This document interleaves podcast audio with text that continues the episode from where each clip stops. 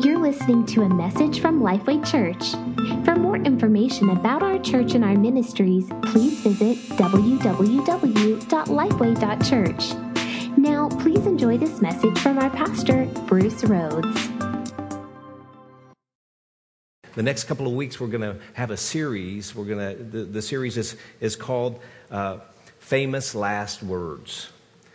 You know, when when when someone passes from this earth, we often look at the last words that they had because it's important. You know, I've we're we're kind of mystery movie buffs, and we like. Um, you know, there's there's many movies that we we see, and the, the person's dying, and they have a clue to what happened uh, in, in their death, and their people are bending down to listen to the last word because it's the clue to what happened.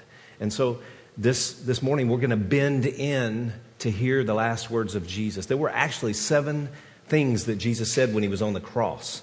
Uh, we're going to talk about uh, forgiveness today. Father, forgive them, for they don't know what they're doing.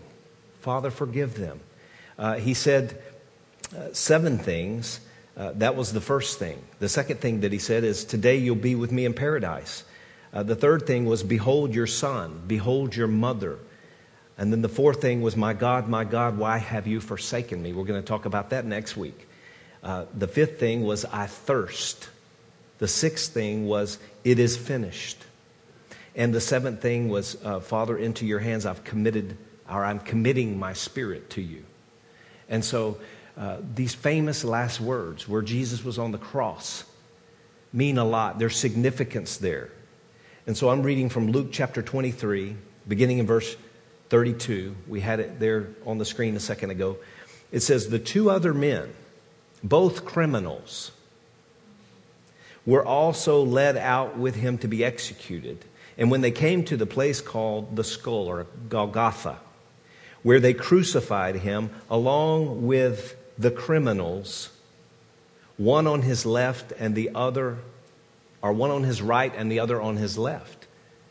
Notice that the word says that he was crucified with the criminals, not the other criminals, because Jesus was not a criminal. But he, I think it's significant that he hung between two criminals. And he, he, um, he spoke to one criminal while he was on the cross.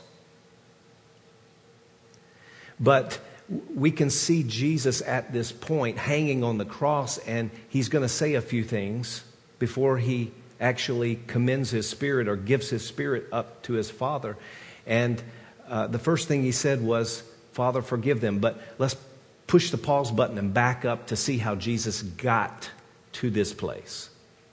First of all, he was born of a virgin, Mary, of the seed of the Holy Spirit. So there was no sin in him, sinless from birth. He lived a perfect life. Can you imagine never getting upset at anybody? And never sinning and acting on that thought of, of anger?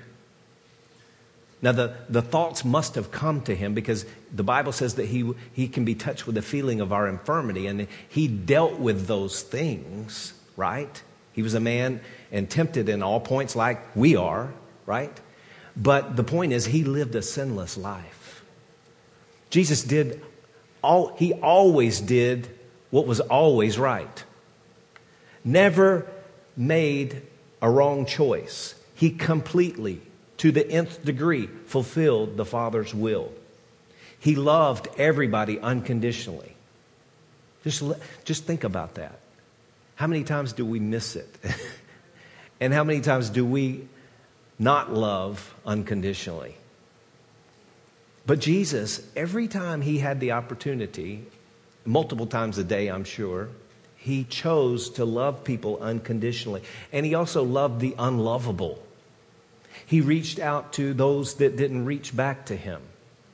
He loved those that no one else loved. He touched the lepers. He went about teaching, and people were changed by his teachings.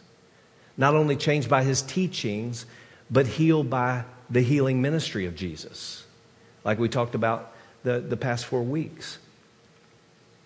And so Jesus walked on this earth as a spotless lamb, the Bible says. Everywhere he went for three years when he was healing people, there was not one that he said, You know, I, I don't know what to do. I just, I don't have a cure for you. He was all, he had, he had what everyone needed. And so here he is hanging on the cross when he did nothing wrong. I said in a message a couple of weeks ago, um, even though he did everything right, he was betrayed by one of those that were the closest, closest to him. He trusted Judas Iscariot with the money. That has to be a trustworthy person. But he was betrayed by Judas Iscariot, and, and Judas Iscariot was with him for three years. You know, you ask questions well, if Jesus knew this, then why didn't he cut him off? And why didn't he ship him away? And why didn't he throw him off the team? Because Jesus always had hope that there would be repentance. He always believed in people, he always loved people. Remember when Jesus was brought before Pilate? Pilate said, I find, I find no fault in him. He is innocent before me. This man has committed no crime. And so Pilate sends him to Herod. And uh, then Herod, out of fear, sends him back to Pilate. Right? Then Pilate knows that uh, he, he shouldn't have Jesus crucified, so he says, okay, we've got another guy here, Barabbas. And I'll let the people choose. Is it Barabbas or is it Jesus? Is it Barabbas or is it Jesus? And the crowd chanted, Crucify him, crucify him. Innocent man crucified. Crucified. He's hanging on this cross now. Tried in a religious court, in a Roman court, and he was charged with blasphemy. But now he's hanging on this cross innocently. The Bible says, as the, as the lamb that was led before the slaughter, there was no fault found in him, but here he is on the cross. So I think it's significant to lean in to what Jesus was saying when he started speaking on the cross. You can imagine uh, the energy level that he had after being beat within an inch of his life and then crucified and being hung on a cross and then lifting the cross and letting it fall and would, would we ask yourself would i have the energy to even say anything at that point the very first thing that he said was a prayer it was a prayer it wasn't, wasn't complaining it wasn't how did this happen i'm innocent it was a prayer, and it was a prayer for his enemies. Why did he pray? Because he knew that forgiveness frees, and failing to forgive binds. In verse 34, here's his prayer. The very first thing that he said, hanging up on the cross, Jesus said, Father, forgive them. I'm glad he said them. It was all inclusive. Jesus was very inclusive. Forgive them, for they do not know what they are doing. Wow. I, I want us to really get the impact of that. Think about of all the things he, he could have said, of all the things that he could have done. The Bible even says that he could, he, he could have called a legion of angels to come and rescue him off of the cross, and he had every right to do so restore life into his body, and continue living on this earth. But he chose. Listen, some people think that Jesus was murdered, but Jesus was not murdered. Jesus gave his life willingly. You can't murder someone that is laying down their life willingly. The Bible says that he had the power to give it, he had the power to take it away, and Jesus chose to give his life for you and for me because he loved us. And that great love, and we quote this scripture constantly, John 3:16, for God so loved the world. That was that, that includes us. We we didn't do anything to deserve his love, and we can't do anything to merit his love, right? And here he is, love embodied, praying a prayer for his enemies. Father, forgive them. So the significance of this prayer has three points. Three points. The first point Jesus, in this prayer, fulfilled prophecy. He fulfilled prophecy in Isaiah chapter 53. 700 years before this moment, Isaiah the prophet wrote in Isaiah 53 12, He poured out his life unto death, speaking of Jesus, and was numbered with the transgressors. He was put right in the middle of two criminals. For he bore the sin of many and he made intercession for the transgressors. This is a prophecy that was fulfilled by Jesus. And, and guys, there was over 300 prophecies in the Old Testament that Jesus fulfilled in his life on earth the birth, the burial, and the resurrection of Jesus. The birth, the death, the burial, the resurrection of Jesus. Over 300 prophecies from the Old Covenant, the Old Testament, that Jesus fulfilled. And 48 of those prophecies during that, that that death, burial, and resurrection, that last week that we're celebrating here leading up to Easter.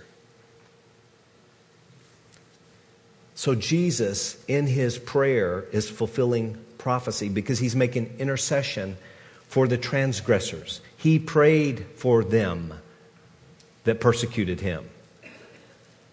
And he was put between two that deserved death, yet he prayed for them he prayed for those that mocked him. He prayed for those, those very same people that yelled, Crucify him. How many in the crowd do you think were yelling, Crucify him, and weeks later they may have given their life to Jesus? Think about that. Because of the love that he had as he was going through this. This whole time, his heart and his mind were fixed on his Father and those that needed the very thing that he came to provide that forgiveness. That's a key to walking through something. Fixing your mind and your heart on the Father and praying for those that need the, that, that forgiveness. The second point about this prayer, the significance of this prayer, is that Jesus modeled the importance of prayer. Let me just pause here with the message and let you know, as always, you can get the notes at lifeway.church forward slash and then the date. Today is 4 7 19. So if you want to follow along, that's the standard. The digital notes. So the second point here is Jesus modeled the importance of prayer by praying on the cross. Like I said, he, he could have done anything. He could have complained. He could have said, I don't deserve this. I was unjustly accused, and now I'm hanging on this cross. And why? What is this all about? But he began to pray. The very first thing out of his mouth Father, forgive them. Father, forgive them. In Matthew 6, in verse 9, I'm going to read the prayer that Jesus told his disciples to pray. Now, when his disciples realized that Jesus' prayer life was very effective and powerful, they asked him, How, how should we pray? And Jesus said, Pray after this manner. He didn't necessarily say, Use these words, right? And so he gave us what we call the model prayer or the Lord's Prayer. Really, it could be labeled the disciples' prayer because this was for the disciples. But he said, pray like this. And I, it's interesting, this prayer. Our Father in heaven, hallowed be your name. Your kingdom come, your will be done on earth as it is in heaven. Give us this day our daily bread and forgive us. Everybody say forgive. forgive. He's teaching forgiveness in this model prayer. Forgive us, first of all, forgive us of our debts. Not just talking about money but where we've wronged someone, we ask for forgiveness. And then it says, and, and, and forgive uh, us our debts, and as, as we as we also have forgiven our debtors. And so that's tied together. Our forgiveness is tied to the forgiveness that we give to others. We're going to see that in a, in a moment. But jesus is telling us right in the middle of this model prayer that forgiveness is primary forgiveness is ulti- the, the, the ultimate thing in prayer because through the sacrifice of jesus we receive forgiveness he came to forgive, and He's teaching us to forgive, even as He's teaching us how to pray. Verse 13 says, Lead us not to, into temptation, but deliver us from evil. For, and then verse 14 is tied to this whole passage. We stop at verse 13 many times, right? Lead us not to temptation, but deliver us from evil. Amen. And everybody says, Amen. We pray the Lord's Prayer. But look at verse 14 and 15. For if you forgive others their trespasses, Jesus is still talking here, your heavenly Father will also forgive you. But if you do not forgive others their trespasses, neither will your Father forgive your trespasses. Again, why did Jesus pray when he was on the cross? Because he knew that forgiveness frees and unforgiveness binds. And he specifically prayed for others. He didn't pray for himself. He never gave up on people. Think about Peter and how he knew that Peter was going to betray him. But he, he prayed for Peter. There were times he prayed that Peter's faith would fail not. There were, he never lost hope in Peter. There was always forgiveness extended to Peter. And so Jesus is now on the cross extending forgiveness to his enemies, to those who took him and beat him, those who yelled, Crucify him. The third point from this prayer on the cross of forgiveness is that Jesus is revealing at the very end of his ministry man's greatest need. Man's greatest need. In Matthew 26, verse 28, Jesus made this statement this is my blood. And he, he is talking about celebrating this communion, or what we call the Lord's Supper, that he did with his disciples at the very end of his earthly ministry. He said, Take this cup. This cup has the blood of the covenant, which is poured out for many. And then he tells the purpose that the blood was poured out for the forgiveness of sins. So Jesus came. He came to heal, yes. He came to set those who were oppressed and demon possessed free. Yes, he did. But his ultimate his ultimate purpose was to come and bring forgiveness of sin. Forgiveness of sin is man's greatest need. And some, some people think that man's greatest need is success our blessing, our healing. And God likes blessing, He likes healing, and He likes success. But again, all of those things without salvation, without forgiveness of sin, mean nothing. Forgiveness of sin is the greatest need that man has. He used this statement when he said, For they know not what they do. I want you to write this phrase down Ignorance does not equal innocence. Ignorance does not equal innocence. Just because those that nailed him to the cross were obeying orders from their superiors and they really didn't understand what they were doing, their sinfulness is what put Jesus on the cross. Innocence or ignorance doesn't equal innocence. We weren't there 2,000 years ago, but because we were born into sin, our sinfulness put Jesus on the cross because of Adam's sin. Do we understand that? That Jesus became sin as he was being nailed to the cross. Sometimes when Jesus was on the earth, he forgave people. As he's as he's alive before the finished work, he forgave people. And that upset a lot of religious people. How could he forgive sin?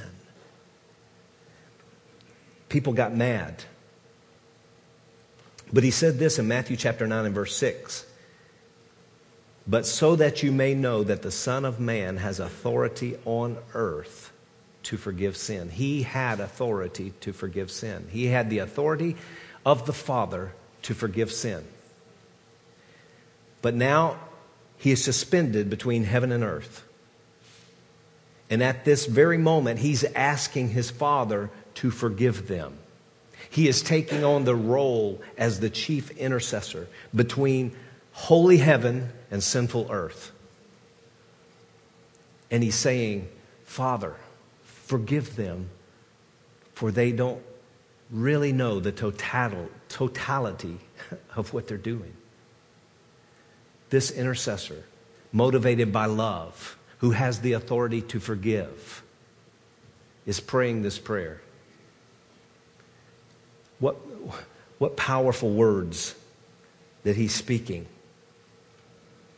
He's asking the Father to forgive, even though he knows that they don't deserve it and we don't deserve it.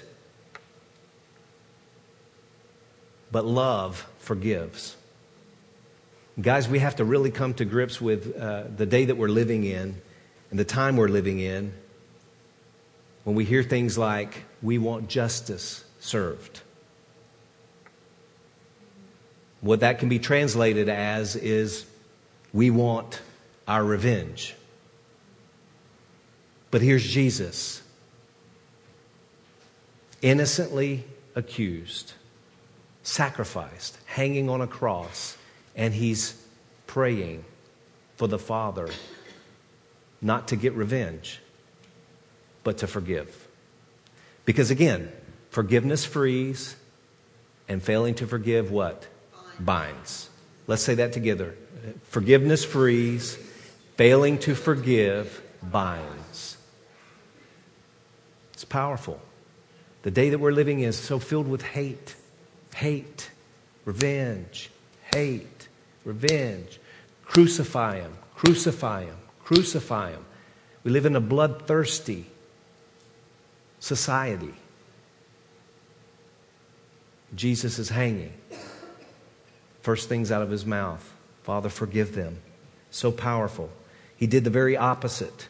When he was hurt and abused and tortured, he loved them enough to ask his Father to forgive them. There's many here in this room this morning and people that are that may be watching that maybe you've been hurt in church Maybe you've been hurt outside the church. Doesn't matter today whether you're in or out of the church. People are hurt. People are hurting. People are walking wounded. It's like the living dead. They're hurt, wounded, living with the pain of broken relationships, offense, being offended, angry, betrayed, abused, lied about, horrible things done to innocent people. What do you do when you're hurt like that? You do what Jesus did. You pray. You pray. When someone hurts you, you pray. You pray. Number 1, you pray for those who hurt you. Luke 6:28 says this is Jesus talking again, bless those who curse you. That's a big contrast, isn't it? People that are cursing you. Uh, Jesus is telling us don't curse back. Bless. Bless. The, the power to bless is always greater than the power to curse.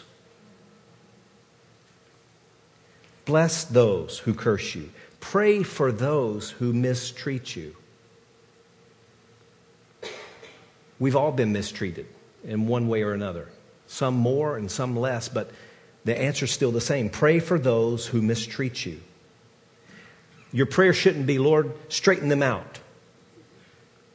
Or we make it sound spiritual by saying something like this Lord, you see how they've hurt me. Just let them reap what they've sown.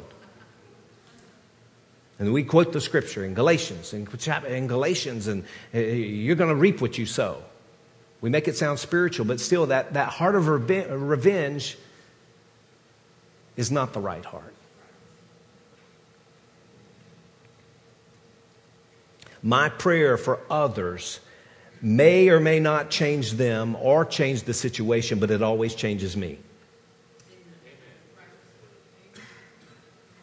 My prayer for others may or may not change them or the situation, but it always changes me. And that's powerful. Look at Matthew chapter 5, verses 43 and 44. This is another powerful passage that Jesus spoke.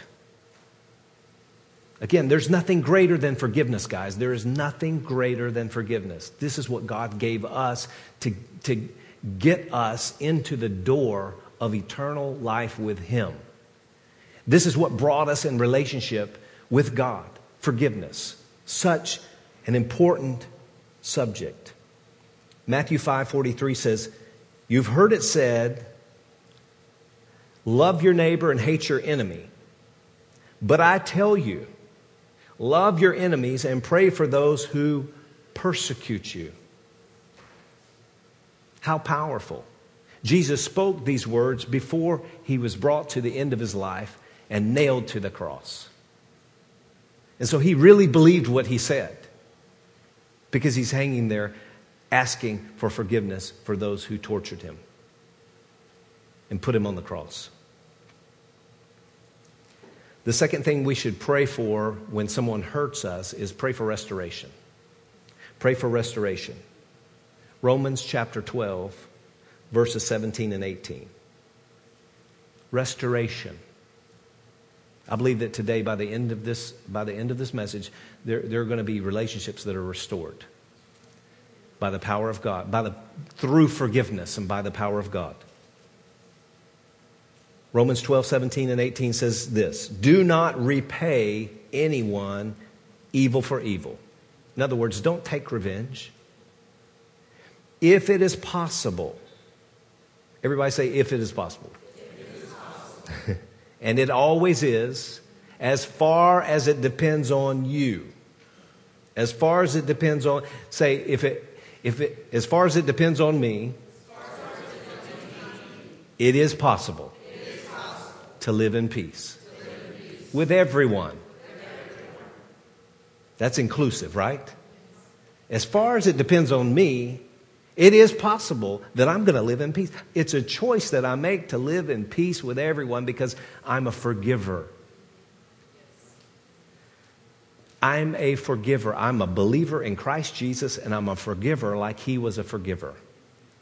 If you study the gifts of uh, the fruit of the Spirit in Galatians chapter 5, you see that one of the gifts of the Spirit, in the King James Version, it uses the word forbearing, to be forbearing.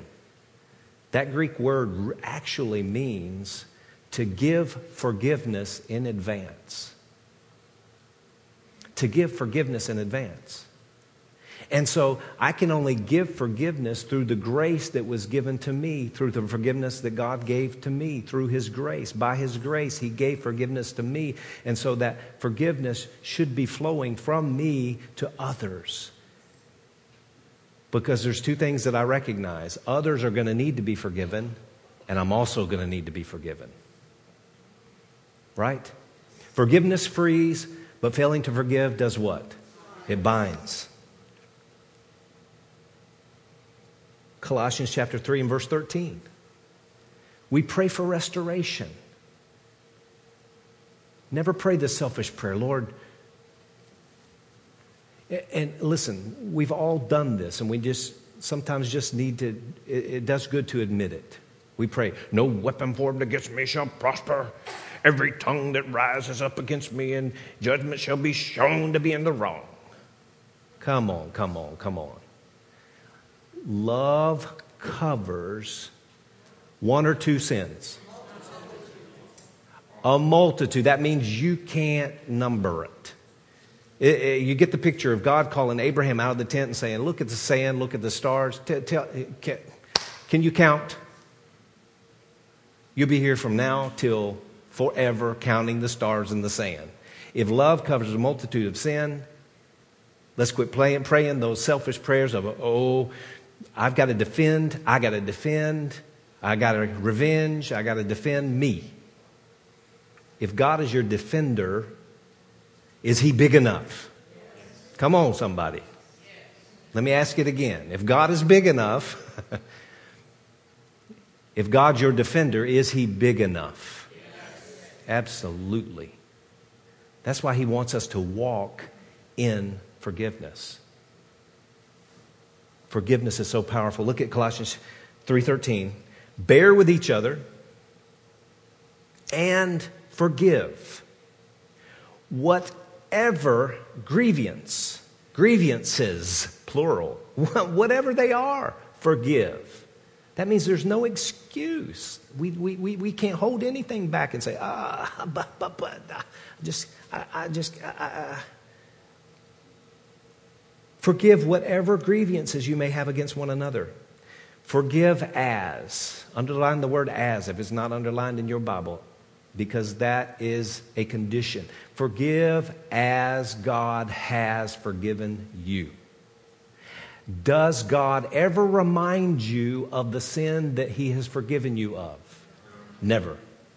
I've never gone to my father and said, Lord, I'm so sorry that I did that again. And I have had the Lord to tell me, I don't know what you're talking about when I bring up something that I've already asked him to forgive me of.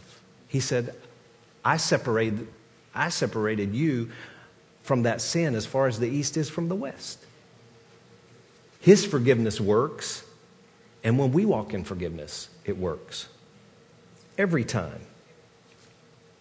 Every time. Why is forgiving others so important? Because unforgiveness will stop all spiritual growth in your life. I'll say it again on this side to this group of people, and I probably should say it for the camera for those group of people. Unforgiveness will stop all spiritual growth, all spiritual growth in your life. That's why it's so important to forgive. And Jesus said it multiple times, guys, multiple times. The Holy Spirit said it through the Apostle Paul multiple times about forgiveness.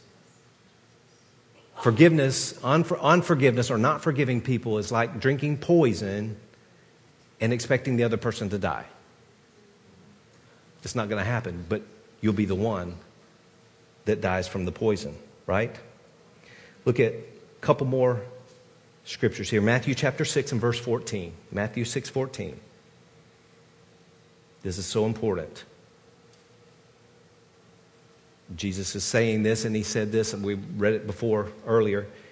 If you forgive men when they sin against you, your heavenly Father will also forgive you. But if you do not forgive men their sins, your Father will not forgive your sins. That's pretty clear. Now, I don't know if you can homiletically and hermeneutically explain that scripture away, but it came out of the words of Jesus' mouth, and it is written in red and red letter edition Bibles. So if you have a problem with that, about the forgiveness of God and how He forgives, and what we hold on to blocks that love and forgiveness in our own life, Jesus is saying, get rid of it. Let's be free today. Today, I'm going to invite you to forgive somebody, maybe that you have something against. And maybe, maybe you didn't realize that you had something against that person or those people. But I want us to get a picture of Jesus on the cross. And he's praying for us here, April the 7th in 2019, in this very location. He's praying because Jesus always gets his prayers answered. They're, they're, they're always powerful. Romans 8:34, this last scripture, it says Christ Jesus who was raised to life is at the right hand of God and he's also interceding for us. So right now at this very moment Jesus is interceding for us because he wants us to discover something that may be blocking our life. Something that may be standing in the way of the next step that he has for us or the blessing that he's bringing, or maybe even healing. We were talking about healing for four weeks, about healing. And I've seen people when they begin to forgive and operate in just this forgiveness, that their bodies begin to respond and their mind begins to respond. Forgiveness frees, but unforgiveness or failing to forgive always binds. So I want us to close our eyes right now and we're going to ask the Lord. First, I want us to see Jesus on the cross. Jesus on the cross. And the very first words, I don't know how long it took him to, to get up the, enough strength to say these first words, but these were the first of his last words on the cross Father. He could have said anything, guys. He could have, he could have done anything, but he chose to say, Father, forgive them. Forgive them, for they know not what they're doing. The power to forgive, choosing to forgive. Lord, speak to us this morning and show us if there's, if there's any, any unwillingness to forgive. We desire, Father. We desire to forgive, to be forgiven. We desire to be set free today. To be set free from anything that has been binding us. So speak to us and show us, help us to see that what Jesus did, he asked us to do not in our own strength, not in our own power, not because we feel like it, or because we may think it's a good idea. But we agree with him that is it's the only thing to do anytime we're hurt.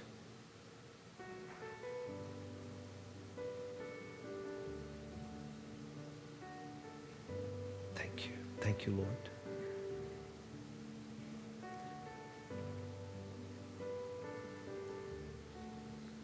Thank you, Father. If you know in your heart that there's somebody that, or a group of people maybe that you need to forgive, I'm going to lead you in a, in a, in a prayer of forgiveness. If that's you and you need to do that this morning, I don't necessarily need to know who you are, or I don't need to see your hand, but possibly the Lord does. So if that's you, I want you to just just raise your hand right up there where you are. You can raise it and put it down. You're signifying to God, I'm serious. Yes, Lord. That's me. I need to forgive. Thank you for forgiving me. Lord, thank you for forgiving us. And Father, you know every person in here, the prayers they're, they're praying, whether we raise our hand or stand up or come to the front or you know, you know who is responding and what we're doing here. And so, help me, Father, lead us in this prayer of forgiveness. Jesus' name. As we're here and we, we need to forgive, let's pray this prayer together. Heavenly Father, thank you for forgiving me. Your love is so great. Your forgiveness is so big. Thank you that your blood is so powerful to forgive me and forgetting it. Thank you for throwing my sin in the sea of forgetfulness, that you remember it no more. Father, right now, I choose to forgive others. You just name that name of that person or people. Father, we choose to forgive that person. We choose to forgive them right now. In this very moment, we're making a choice. Doesn't depend on our feelings, doesn't depend on our opinion, doesn't even mean that we're saying they're wrong and we're right. None of that. We choose to forgive right now. Say this Father, I ask you to forgive them too. And I thank you that you already have. Thank you for setting me free right now. In Jesus' name. Now I'm going to pray for you. Heavenly Father, I thank you that everything that has been holding us back or binding us in any way, shape, or form, that it be broken by the power of the love of God, the forgiveness that flows from every heart in this place right now in Jesus' name. Thank you, Lord, for opening our eyes and showing us how your forgiveness frees and how much you have forgiven us. And as we leave here, we thank you that you help us by your Spirit to walk in this real love and forgiveness. In Jesus' name. In Jesus' name. Everybody just say, In Jesus' name. Let's all stand. If you're here today and you need to begin to follow Jesus, I never want to leave without making this invitation. I want you to look up here and, and look at me. As many people as here, or as many people as, that watch this video, anybody that listens to what I'm saying at this very moment, there's that many possibilities that you came to Jesus in a different way than I did. Right? So there is no one set formula way of people coming to Jesus. That's why sometimes you'll hear people say, I want you to raise your hand, I want you to stand up, I want you to come forward. Other people say, I want you to sit right there, everybody head bowed, every eye closed, and just acknowledge to the Lord that that's what you're doing. You're making a personal decision. It's a sacred thing that's happening between you, you and the Lord. I don't need you to come to, to the front so I can pat myself on the back. Look what I did. No, it's look what Jesus did in your life at that very moment. Now, I would just wanted to clarify that, but listen, if you're making this decision today, then you, you need to follow that up with water baptism. That's what the Bible teaches. And we believe that water baptism is a public profession of your faith. It's to let everybody know that, hey, I am following Jesus. I'm a follower of Christ. That's how we identify ourselves as a follower of Christ. The more we follow him, the more we look like him, the more we act like him, the more we sound like him. And so I want to encourage you as you're leading people to follow Christ, don't even allow them to think by any stretch of their imagination that it's going to be so radical that one day it's this way and one day it's that way. Because here's what happens that's wrong. I'm just spending a little bit of time to kind of clear up some things here. When people begin to follow Jesus and they acknowledge Jesus and they choose Jesus, it's a gradual process most of the time. There are those cases where it's just radical, like Saul on the road to Damascus, right? But if you ask most people and you take a survey, most people didn't have a radical conversion like Saul. It was a little here, a little there, a little here, and a little there, and then they decided, I'm going to follow Jesus. Thanks for listening to the Lifeway Church podcast. If you'd like to join us in reaching others by partnering with us today, you can give online by visiting us on our website at lifeway.church forward slash give. Thanks for listening to the Lifeway Church podcast, and remember to subscribe to enjoy more messages like this.